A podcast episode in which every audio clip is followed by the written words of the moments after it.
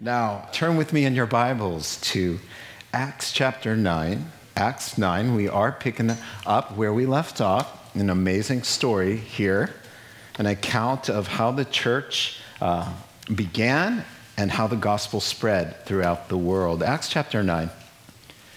Now, Heavenly Father, in this amazing, miraculous story of two uh, supernatural miracles from heaven that we get to read about this morning, uh, help us. Uh, the, the, there's so much insight by what happened and how it happened and to whom it happened. Lord, help us hear what your Spirit is saying to us and show us how to put that truth into practice so that our lives could be a blessing to others and be blessed themselves. In Jesus' name, amen. Well, we are going to open with a two and a half minute uh, news clip off of um, the internet. Uh, that I thought you would find very intriguing, and it's a nice way to introduce this morning's text.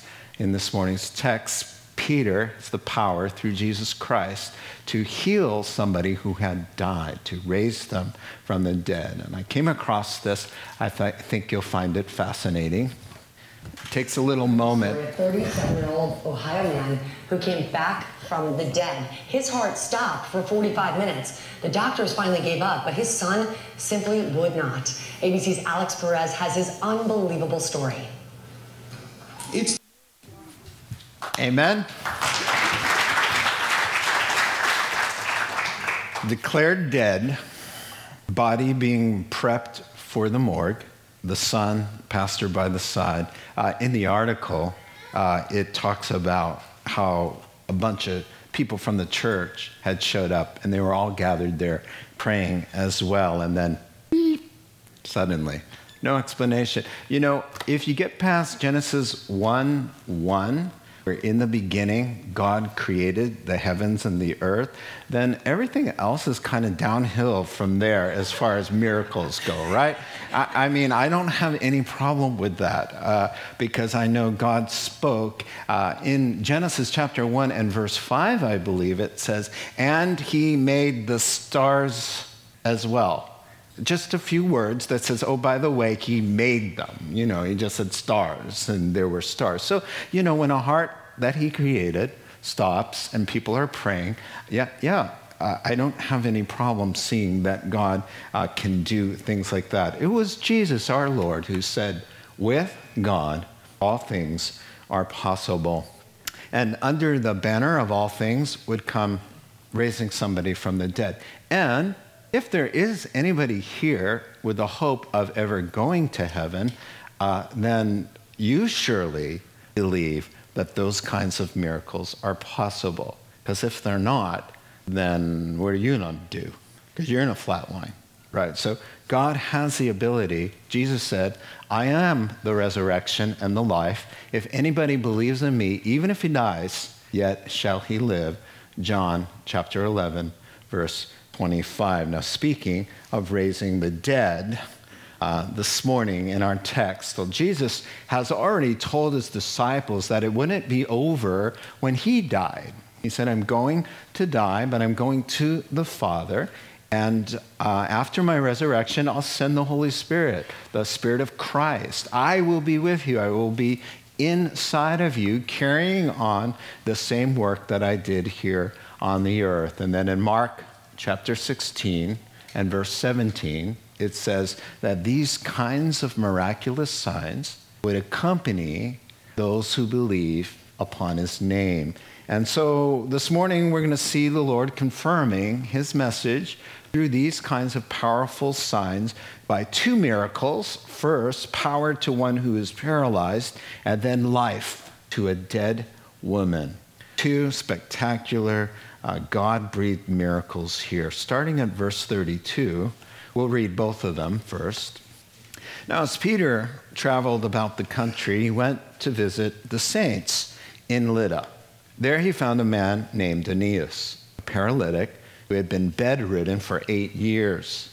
Aeneas, Peter said to him, Jesus Christ heals you. Get up and take care of your mat. Sounds familiar. It's what Jesus used to say. Immediately, Aeneas got up. All who lived in Lydda and Sharon saw him and turned to the Lord.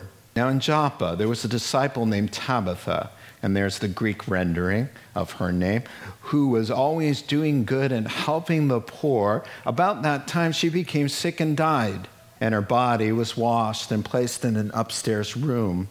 Lydda was near Joppa, so when the disciples heard that Peter was in Lydda, they sent two men to him and urged him, "Please come at once." Peter went with them. And when he arrived, he was taken upstairs to the room, and all the widows stood around him, crying and showing him the robes and other clothing that Dorcas had made while she was still with them. Now, Peter sent them all out of the room. Then he got down on his knees and prayed. Turning toward the dead woman, he said, "Tabitha, get up." She opened her eyes. Seeing Peter, she sat up. He took her by the hand, helped her to her feet. Then he called the believers and the widows and presented her to them alive. This became known all over Joppa, and many people believed in the Lord. Peter stayed in Joppa for some time with a tanner named Simon. And so we're going to take a look at these two spectacular miracles and what, what it means to us today. Now, the text has turned to Peter, and God is working in Peter's heart, doing a profound work in him and, and helping him with his prejudice. He has been a kosher, good Jewish boy all his life, and so it is hard for him and others like him to consider the Gentiles, which all that means is the nations or the non-Jews, as equal heirs of Christ and the kingdom of God with the Jew. For centuries, you really had to come into relationship with the God of Israel in order to know about God. And everybody outside of that covenant were considered Gentile, or you could even say heathen, because they did not have any concept of a biblical view of God. And so that's where the word Gentile, which normally just means nations, can get a slightly pejorative or uh, term meaning pagan, because they were outside the covenant and understanding of the biblical concept of God. But all of that is changing, because Jesus said, "You will begin in Jerusalem, you'll go to Judea, Samaria,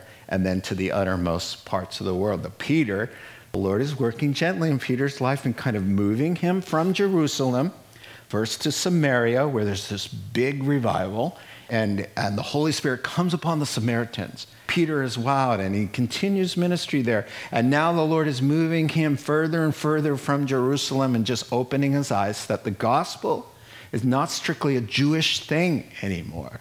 It's going to be a whole world, everybody thing. And so I just imagine that the Apostle Paul, who we just saw got converted, I can imagine him looking. I mean, he went to Jerusalem to, to meet the guys after he became Paul the Apostle.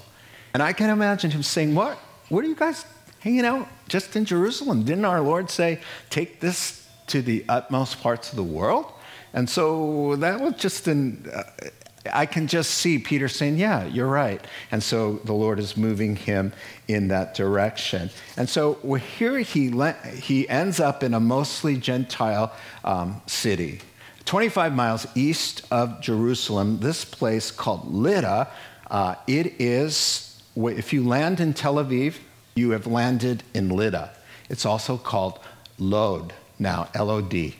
Now, Uh, your text says, meanwhile, Peter traveled from place to place, and he came to visit the saints. That's a new way to label what a believer is uh, in the town of Lydda. So Peter's roaming around to and fro, seeking someone to encourage. And in our uh, coming and going in life, we ought to be uh, like Peter, looking for somebody in need. And if we are going about our day as a disciple of the Lord, we should be on our radar who's in need. We should be looking and be aware. And Peter was, and he finds, he finds Aeneas, who needs help, needs a word from the Lord, needs to be strengthened in his paralysis. And that's really the burden in our hearts, to be like Peter in that way. Very interesting word to call us saints. And of course, it doesn't mean moral perfection, uh, like in higher church uh, settings, uh, call somebody a saint. But the Bible uses that word for anybody who believes in the Lord Jesus Christ. The word just means it, holy. In fact, in the Greek, it says uh, Peter came to visit the holy ones. So saints comes, all that means is, is the same word for Holy Spirit or holy city or holy place, or don't give to uh, dogs that which is holy, what Jesus said. That word is hagios, hagios, hagios, the same thing. Peter came down to visit the hagios, the saints, the holy one, uh, the holy ones. Here, here's the idea. The moral quality of Jesus, it means to separate. So God is holy in that he's completely and distinctly separated from all darkness and all sin and, and the worldly corruption. God is, is separated from all of that. And so when he calls us holy, it means we're separated from sin, from death, from the world, from our old lives, and separated to him. And so he dwells in our hearts. He is holy. He's making us holy, but we reflect and share his moral character. So it's really nice to live up to our labels. Some people don't like labels. They say, you know, I'm not into labels, but God is into labels because he labeled them, us. He, he labels us saints. He calls us in the New Testament brothers and sisters. He calls us disciples. That means we are learners. We are students. We are brothers and sisters in that we have the same father, so we're expected to have that love, that family love for one another. And so he also calls us believers because we don't walk by sight. We walk by faith. So there are a lot of labels. We need to live up to the label on the package because that's who we are. We are the holy ones. Or whether you like it or not, you call yourself a believer and then you say you're a Christian, you are the holy one. So, you know, you don't want to get into false advertising, right? That that wouldn't be good. You know, uh, do you remember in the eighties, Beechnut got sued and they had to pay, at that time, a lot of money, two million dollars, for false advertising on their baby juice. It said one hundred percent apple juice and it had no apple juice in it. It was chemically induced apple juice. And so that was bad. You know, last month, Pepsi got uh, settled out of court, nine million dollars settlement for their naked juices. The naked juice brand, it says all natural, but come to find out under a microscope, uh, they got some other ingredients in there that are not all natural. So they said, take off the all natural sign and give us nine million dollars while you're doing it. And so it, it's just, you know, you want to live up to it. Let's be who who we are, because that's who he made us to be. Amen? I need an amen so bad there. Thank you for complying. All right, so he stops in to encourage the holy ones.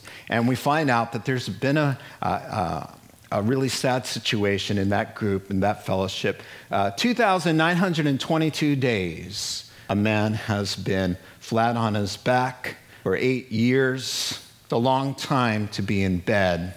Paralyzed, a constant burden, bed sores, humiliation, hygiene, bathroom, poverty, wife and kids. What a burden. Loss of income, meaning, strain of debilitating uh, disability. Day after day, week after week, month after month, year after year, three thousand days trapped as a prisoner, a broken body. Until one day, of course, the, the famous, famous Apostle Peter is stopping by. Now, everybody heard about him. All Christians knew about him. And the stories are violent. So they have him in the home there. And Aeneas is laying there. And everybody else is milling about. Oh, Peter, tell us, what did he look like? The Son of God. What did, what did he look like? Describe him. What was it like talking to God in a body? Oh, tell us some of the stories. And Peter's like, oh, uh, tell us the water one. When you walking on the water, tell us how, well, there I was. I see him out there, and I'm thinking, boy, that looked like fun. So I say to him, Lord, you know, if it's it's okay with you, if it's really you, tell me to, to come, and, and I could walk on the water like you. And so everybody's like just wrapped up with the big eyes, and he's talking about getting out of the boat and describing what it was like. Like, I thought I was going to sink. You know, I just was walking. on the water. I couldn't believe it. I'm looking down and telling the whole story. What was it like when he shone like ten thousand suns from his face? You saw that, Peter? Tell us about it. And then they say, oh, and how about the healings and all of that? And he goes, well, one time this, this blind guy by the road, I saw him. I mean, you could tell there were like no eyes in the socket. And suddenly he, the guy's walking around seeing. And then there was this lame guy by the pool of Siloam. Got quiet. And he went, yeah, um, yeah, it's a lame guy. Everybody's looking at him like, it's a lame guy right here. And Peter's feeling and sensing and praying and wondering, is this going to happen? And a flutter in his heart, I don't know. He just knew.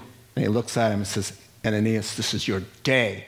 Jesus Christ heals you. Get up and make your bed. And the King James, it says, get up and make your bed. You know, Chuck Swindoll said, what a miracle. Some some uh, parents have been saying that to their teenagers for years.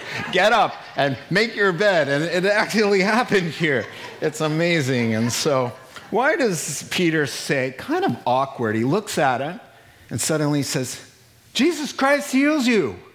Well, he'd been telling stories. I was next to God, I got out of a boat, I was walking on the water, and then we're standing there and he's shining like the sun. And then I was there when he raised the dead and he did this and I was there. And, and then everybody's kind of like starstruck. Wouldn't you be? I would be. You're, you're Peter. Wow. That's a wow. And so he just said, just so you know, there are no questions from the beginning. Jesus Christ heals you. But nothing to do with me. I'm a vessel. So you don't just, uh, you know, the eyes get even bigger. Oh, I say to you, arise. It's sad to watch some of the religious broadcasting. It's really sad. We just did this a, t- a few days ago. We were surfing around the upper register where we never surf, and just was just surfing around. What's up here? What's up here? And a lot of religious programming. My ministry, my anointing, my four keys to success and prosperity. Me, me, me. My thing that we've built here. It's just grievous. So he says, listen, uh, like in Acts chapter three, where this happened, Peter said, why are you staring at us like we did some kind of, we had some kind of power to make this man walk? Because people have the tendency to get mixed up because they see the gift, they recognize the power of God, and unfortunately they associate that gifting with the person. And that person gets, we get starry-eyed about that person because of their gift. And so Peter just says, you know, Jesus Christ heals you. Uh, the way to not get mixed up about the accomplishment, because God will do amazing things in and through you. The way to make sure that God always gets the glory is for you, for two things, I think. I think a good memory and good theology. Peter re- has a good memory. He knows, you know what, without the Lord, I'm kind of a backwoods, weak-spined, impulsive, proud, uneducated fisherman. That's who he is. He has a good memory. You know what? If God lifted his grace for one second, I would deny him like that. Oh, and he did. He's got a good memory, and he's got good theology. Paul the Apostle said, you know, no good thing lives within me apart from the Holy Spirit. Humbling. So if you take a good memory and a really good knowledge of who you really are, and also good theology, It will, will it will help you and me to always be quick to give all glory to God, whether that's how far you've come in your secular business or all your, your, your gifts and abilities. I mean, even the person who has the gift can get confused. Think, oh, wow, look at me. Jesus Christ heals you, just so you know. It's beautiful.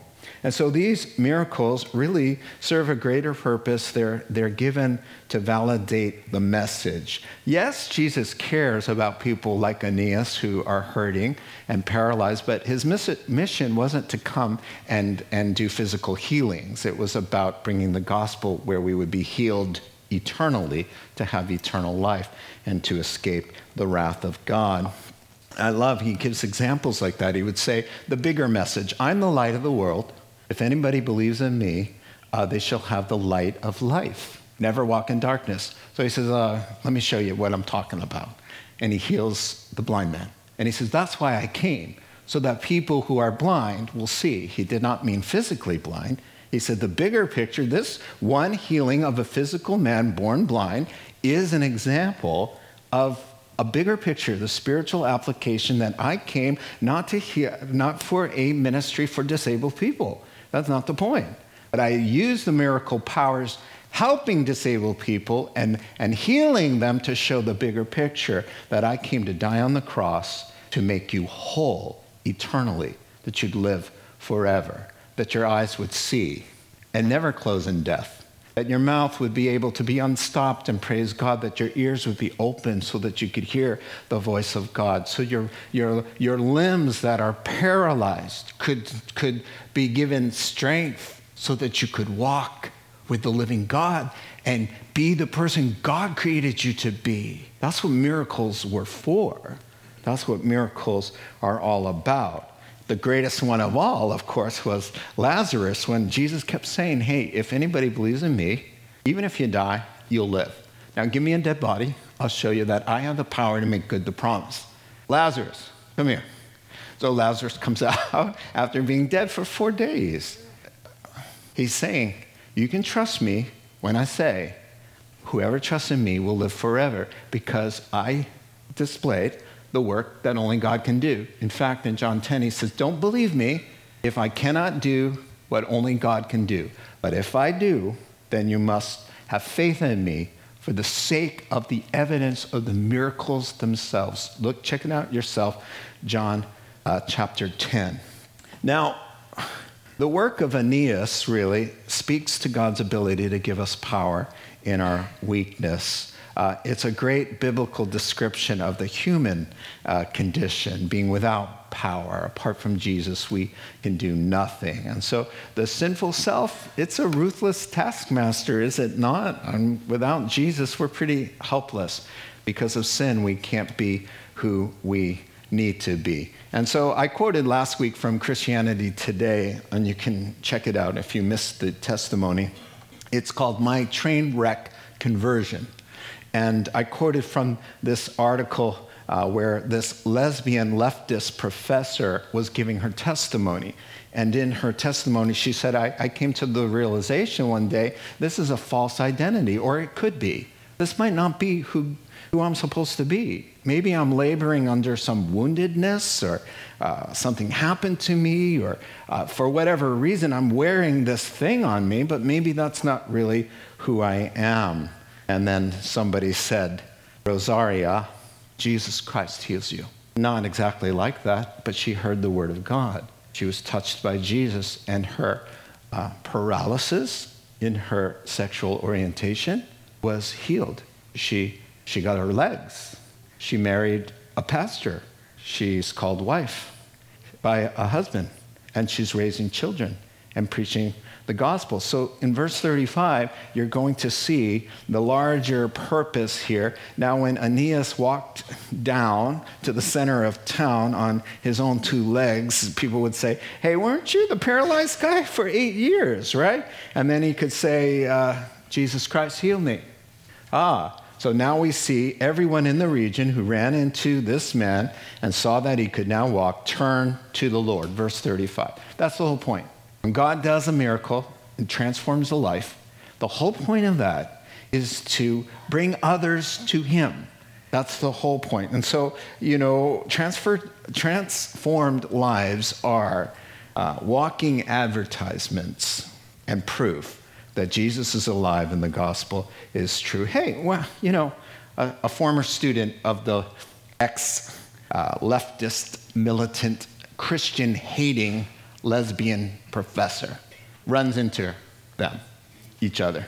Weren't you the leftist professor who mocked me as a Christian? And she did. She would publicly ridicule her Christian students. Weren't you, what do you mean inviting me to church?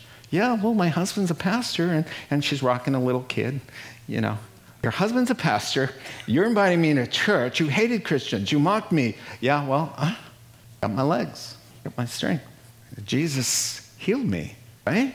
People are inclined to take the gospel message a lot more seriously when it's coming from a lip, lips rather, of somebody who's experienced and tasted that life-transforming power themselves. How useless for us to talk about a, a powerful God who can change your life while we're laying wrapped up in our bankies uh, by the side of the road, immobilized. Hey, let me tell you about Jesus. Uh, why don't you stand up first, sir? And we're not talking about physically. I'm talking about a, a self, um, a self-determined compromise so that you are compromised.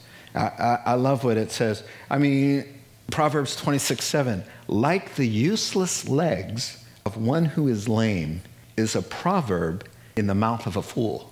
So when we behave foolishly or live foolishly or, or live with moral compromise, and then we're trying to tell people about the Lord, it just says, even the Proverbs, the Proverbs are beautiful. Even a proverb in your mouth, it's just useless. Guy talking to me about uh, God setting him free. He's in A A for so many years, and he's talking about the Lord. And uh, my heart just broke because I smelled alcohol on his breath, big time. It's over, buddy. I don't want to hear it. My, my ears went, I don't want to hear anything. But that wasn't Aeneas. Aeneas got up, was walking around, and people said, man, I'm turning to the Lord because you're walking in newness of life. Now, that was a great miracle. Let's get to the greater miracle. Verse thirty-six through forty-three. In Joppa, there was a disciple named Tabitha, right? Which when translated means Dorcas, who was always doing good and helping the poor. About that time she became sick and died, and her body was washed and placed in an upstairs room. Lydda was near Joppa. So when the disciples heard that Peter was in Lydda, they sent two guys and, and they rushed down there. Please come at once. Peter went with them. And when he arrived, he was taken upstairs to the room. All the widows stood around him, crying and showing him the robes and other clothing that Dorcas had made while she was still with them. Peter sent them all out of the room. He got down on his knees and prayed. Turning toward the dead woman, he said, Tabitha, get up. She opens her eyes, sees Peter, sits up. He takes her by the hand and presents her. This becomes known all over Joppa. And so just a beautiful thing once again. Now let's meet this miracle. This is the big ticket item, power over death. Um, the theological application, of course, is when when we are believers, this will be our state in life, that even when we're dead, we won't stay that way. Now, first, notice who Tabitha was. She's labeled a disciple, but there's a word used here that's only used one time and for her and never again in the whole Bible. It's really akin to discipleette. And so it's a female version of disciple. So what commentators say is she was such a, her name Tabitha means graceful gazelle or doe. This woman was lovely and she was filled with good works and good deeds. And so the Holy Spirit just says, uh, he's even taking the word disciple and feminizing it and saying, in essence, this was a lovely Christian woman. And so while man looks at the outward, God looks at the heart, and nothing makes a woman or a more lovely or a man, for that matter, more attractive than a life that overflows with random acts of kindness. No matter your gender, Proverbs thirty-one is just flat out true. Charm is deceptive, and attractiveness is fleeting. But the person who has reverence for God, they shall be praised. And now we're going to see her evidence of her reverence for God in her good deeds, and we're going to also hear how she is praised. Uh, so Tabitha, for Tabitha, her, her life was all about alleviating suffering, those in need. You know, it wasn't a side thing. She was apparently a good seamstress, and uh, that was her deal. Wherever there was somebody in need, she was busy working. How can I meet this need? And so uh, she's going around doing good. That's who she was, and here's what happened. Like all of us, um, she came down with something that killed her, like all of us here. We're all going to come down with something that's going to kill us. I'm sorry to bring the happy news to you this morning. Uh, oh, oh, let me tell you, First Corinthians chapter fifteen, verse fifty-one, there is an exception clause. It says, listen, a plane. Oh, sorry, I just heard this plane as soon as I said, listen. Listen, I tell you a mystery. We shall not all die, but we shall be changed in a moment, in a twinkling of an eye. The trumpet shall sound, and we shall be changed. So at that moment when the Lord appears for the church, we're changed. You're taken up with him. That's amazing. In, in a sense, we have died because we are no longer living on the planet, but it, it's a nice way to go, amen? Rapture Airlines, I highly recommend it. Some of us will have long lives and some of us won't. Some lives will be cut short, or so we think. Uh, we've had that happen at The Rock. And even the most useful ones, the most useful devoted Christians too, they're not immune to it. And then, oh, oh, we can scratch our heads and just say, the Lord gives, the Lord takes away, blessed be the name of the Lord, because God knows all things. But attention all Tabithas and Timothys, uh, it's only temporary. The separation, the loss, the grief, uh, death has lost its sting. Our eyes will close in death and open in eternal life. And that's really the point of any time God raises anybody from the dead, is to underscore the gospel. For God so loved the world that he gave his only son, that whoever believes in him should not perish. You will not die. The second death, which is what, what is the big question. There are two deaths. He says, you'll die the first time, but you won't die the second time. The second time is eternal separation from God. That's out of the question for us. And so she died, and the body's prepared as Jews do. I almost said as Jews do's. Uh, as Jews do's is the meticulous care to the body, embalming spices, washing her, taking tender care. Now, after she dies, the two guys are sent. What, what are they thinking? Well, there are two possibilities. They hear Peter's in town, uh, as close as uh, Montgomery Village, the distance. So they go and get him. And they said, come at once. There's something urgent. Well, number one, who better to do the memorial service? Here's a woman. Everybody's scratching their heads saying, uh, she's the most loved woman in the Christian community. We needed her.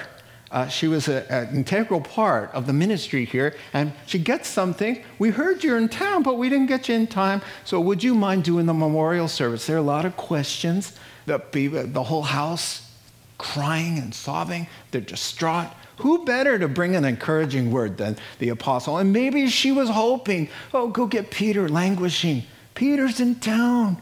He's at Montgomery Village. Go get Peter. Oh, I'd love to see Peter. Oh, she died. And they said, go get him anyway. Go tell him. Or, number two, somebody in the room got filled with faith, kind of got a word. Somebody's just said, hey, this sickness isn't unto death. It's a word of knowledge or something. There's always somebody in the in the place that has that, hey, Dad, today's not the day. I, I don't, today's not the day. It's not going to happen, Dad. Beep. There's always somebody like that. I hope there's somebody here like that. Kind of believe hope against hope. Why not? Everybody in the book is commended for hope. Abraham believed hope against hope. He faced the, the, consequ- the consequences. He faced the reality. The facts, that his body was dead, her body was dead. God said, you're going to have a baby. So he said, okay, we're going to have a baby. Beep. It happened. And he's commended. I don't know. We're just, we call ourselves believers, right? It'd be nice to just believe every so often. Amen? For a miracle? I don't know. Just saying. Okay, moving on. Or somebody else was thinking, go get Peter. Maybe it's not over. You mean maybe it's not over? You want to get get a pulse there? She's upstairs. We're going to bury her tonight. You mean it's not over? Has any apostle ever raised anybody from the dead? No, not a one. Only Jesus. There's nothing to go on here, buddy. She's dead. But go get him. It'd be nice to see him. Have him talk to us. Tell us some stories. He'll do a good service. So Peter uh, comes in, the brothers arrive. They take him straight up to the room. Now, for me, I don't, as a pastor, I'm thinking of me being brought up there. You know, don't you do that? You put yourself in the story somewhere. And uh, I, I don't envy that position, going in a room filled with, first of all, a dead body on the, on the, you know, there she is dead. And then uh, there's all these crying, sobbing ladies. I, I'm uncomfortable just talking about it, uh, you know, and the realistic touch, they're clutching the robes and they're they're just showing everything. Feel the quality of the fabric, Peter. You can't just go out and buy this. Look at the stitches. Look at this. Look at the work. Look at this, the colors, and look at this and look at that. Clutching all the things that that that caused the grief in their hearts to say nobody could sew like Tabitha. And she did it as a labor of love. One pastor said Tabitha embroidered her way into history and into the hearts of the church and into the fabric of the pages of the Word of God. Let me ask you to think about how many souls have heard about Tabitha since two thousand years. God, the Holy Spirit, took a nobody, because she liked to do kind things for people in need, said, you know what? I'm going to knit you into the story, the eternal Word of God, which lives forever. You're part of it. It's pretty nice. Seminary class, we were challenged to prepare a funeral for somebody nobody liked, where there would be no tears because there was no investment. Nobody had anything clutched in their hands, not even in their memories, clutching a memory of a kindness. I was here, I was there. And there was nothing to say about this person because they lived a self-centered life. It's all about them and their problems and their ups and downs and me, myself, and I, the unholy trinity. Then they die. Nobody's crying because there's no investment. They're not clutching anything. They've got nothing to show or tell. And my professor said, preach that sermon. And I, the first thought I had was I would have to make stuff up. Sorry. I wouldn't make stuff up, but you know what I'm saying. I'm joking around, people. Crying out loud, so serious in the morning. How many of you had breakfast? How many did not? Ah, now we got the problem. All right, breakfast burritos right across the way. So what were they saying? Oh, look at this, look at this, look at this. Uh, Peter, you know, we could really, you know, she, she, she's so valuable to us. And Peter could, uh, I mean, just... Ladies, everybody out of the room, do you know what kind of hush came upon those ladies? Like, why? What are you going to do? You going to, what? No. So they all go out of the room. They shut the door. You know. Their ears were pressed up against the door. Mine would be, you know, what is the apostle who hung out with the Son of God doing with the dead body and wants us all out of the room for? I'd be listening. And so the, so he's praying. I want to know, Peter, first question, what'd you pray? I, I would have been kneeling there going, Lord, help. Well, what did he say? I would, he maybe said, she was a special lady, Lord. She touched a lot of hearts. Is there a special miracle for her?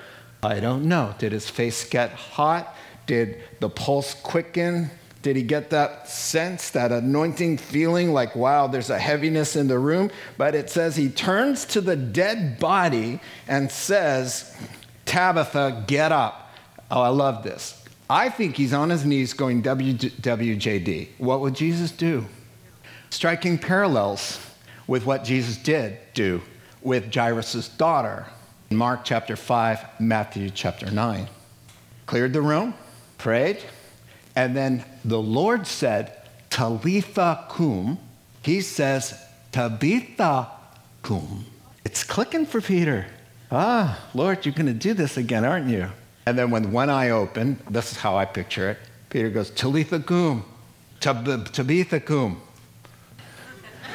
Yeah, well, one eye open, both of hers start to twitch. And, you know, you know who needs prayer now? Peter, I would think. You know, she opens her eyes. It's like, oh, oh you're here. You know, you th- we, we just think Bible heroes, you know. So we picture Peter going, Talitha cum. She opens her eyes and he goes, hello. I'm glad you're back. I just raised you from the dead. Shall we go into the next room? No, I don't think so. I think Peter had a little bit of a fainting spell happen. Just like, oh, here we, she's alive. So what a touching uh, story. He takes her by the hand, helps her to her feet, calls on the widows. Widows, ladies, come on up here. And, and look at how it's phrased. He presents her. This is what Jesus would do. Jesus, remember the widow of Nain, her boy. It says, and the Lord gave the boy back to his mother. So Peter's saying, I'm going to be like Jesus. You know, here you go. That's what Jesus wants to do for you. And in me, he's doing it again. Wow. Yeah, you think there was an emotional uh, chaos before. Can you imagine the widows there? And, and then I just imagine, what kind of robe did Tabitha embroider for Peter? Was it the last thing he saw as they stripped it off of him and crucified him? You know, Peter ends his life being crucified, upside down. Peter says, are you going to crucify me? They say, yes, just like your Lord. And he said, I'm unworthy to be crucified as Jesus. So they said, okay, we'll do it upside down. He had the robe on, probably. Don't miss the whole point, you know. Then the Bible ends this thing by saying, uh, people saw her live in her new life and um, turned to Peter. No, they turned to the Lord because she was living her new life. We are Aeneas. We are the lame and powerless. We are Tabitha. Uh, we were once dead. Now we're raised to new life. And once we're up and running, ah, we're Peter. We go about looking for people who, who need power in their weakness, who need life in their death, through Jesus' word, through the gospel of Jesus Christ. That's what makes living a, as a Christian so wonderful. If you don't have a mission, if you're all about you and your woes and your marriage and your finances, please, how miserable is that? But if in your ordinary life and struggles, you're about serving God and, and speaking God's word into people's brokenness and misery and death and darkness and destruction. You are so useful and it's so exciting and God sets you up for it. And, and you know who's blessed most of all is the one through whom Jesus speaks. And then something of life comes about it. That that is the most beautiful of all things. So the doctor says, I'm sorry, he's gone. Prepare the body for the morgue. And the boy says, you know, Dad, it's not your day. We're all praying. And in the middle of the sentence, beep, just love it, a blip of life. And I wonder who's in church this morning because they were a part of that. How about the nurse preparing the dead body for the morgue? Seeing the boy and the pastor crying, tolerating them. You always let them near the body. Tolerating it all, undoing things, and then she sees, blip, with the pastor standing there. So she can make the connection, praying. Ah, is she in church this morning? She may be. Is there a doctor in church this morning? Is there somebody who heard about the story in church? That's the whole point of every miraculous incident in the Bible and life transformation outside of the Bible, for people to see the good, beautiful deed, and glorify God by coming to him and having life as well. That's what God's interested in. And now we're going to close the service by remembering God's death on our behalf, God the Son, Jesus, on our behalf. Let's pray together. Heavenly Father, we, we recognize that apart from your death on the cross, there is no strength and there is no life. There are no miracles. There's just wrath, condemnation, and uh, all of it deserved. So we thank you, God, for your great love. We, we pray that as we participate in this symbolic act to remember what you did for us and how it gets on the inside and gives us eternal life, so we receive by faith. We just ask you to speak to us by the power of the Holy Spirit. Amen.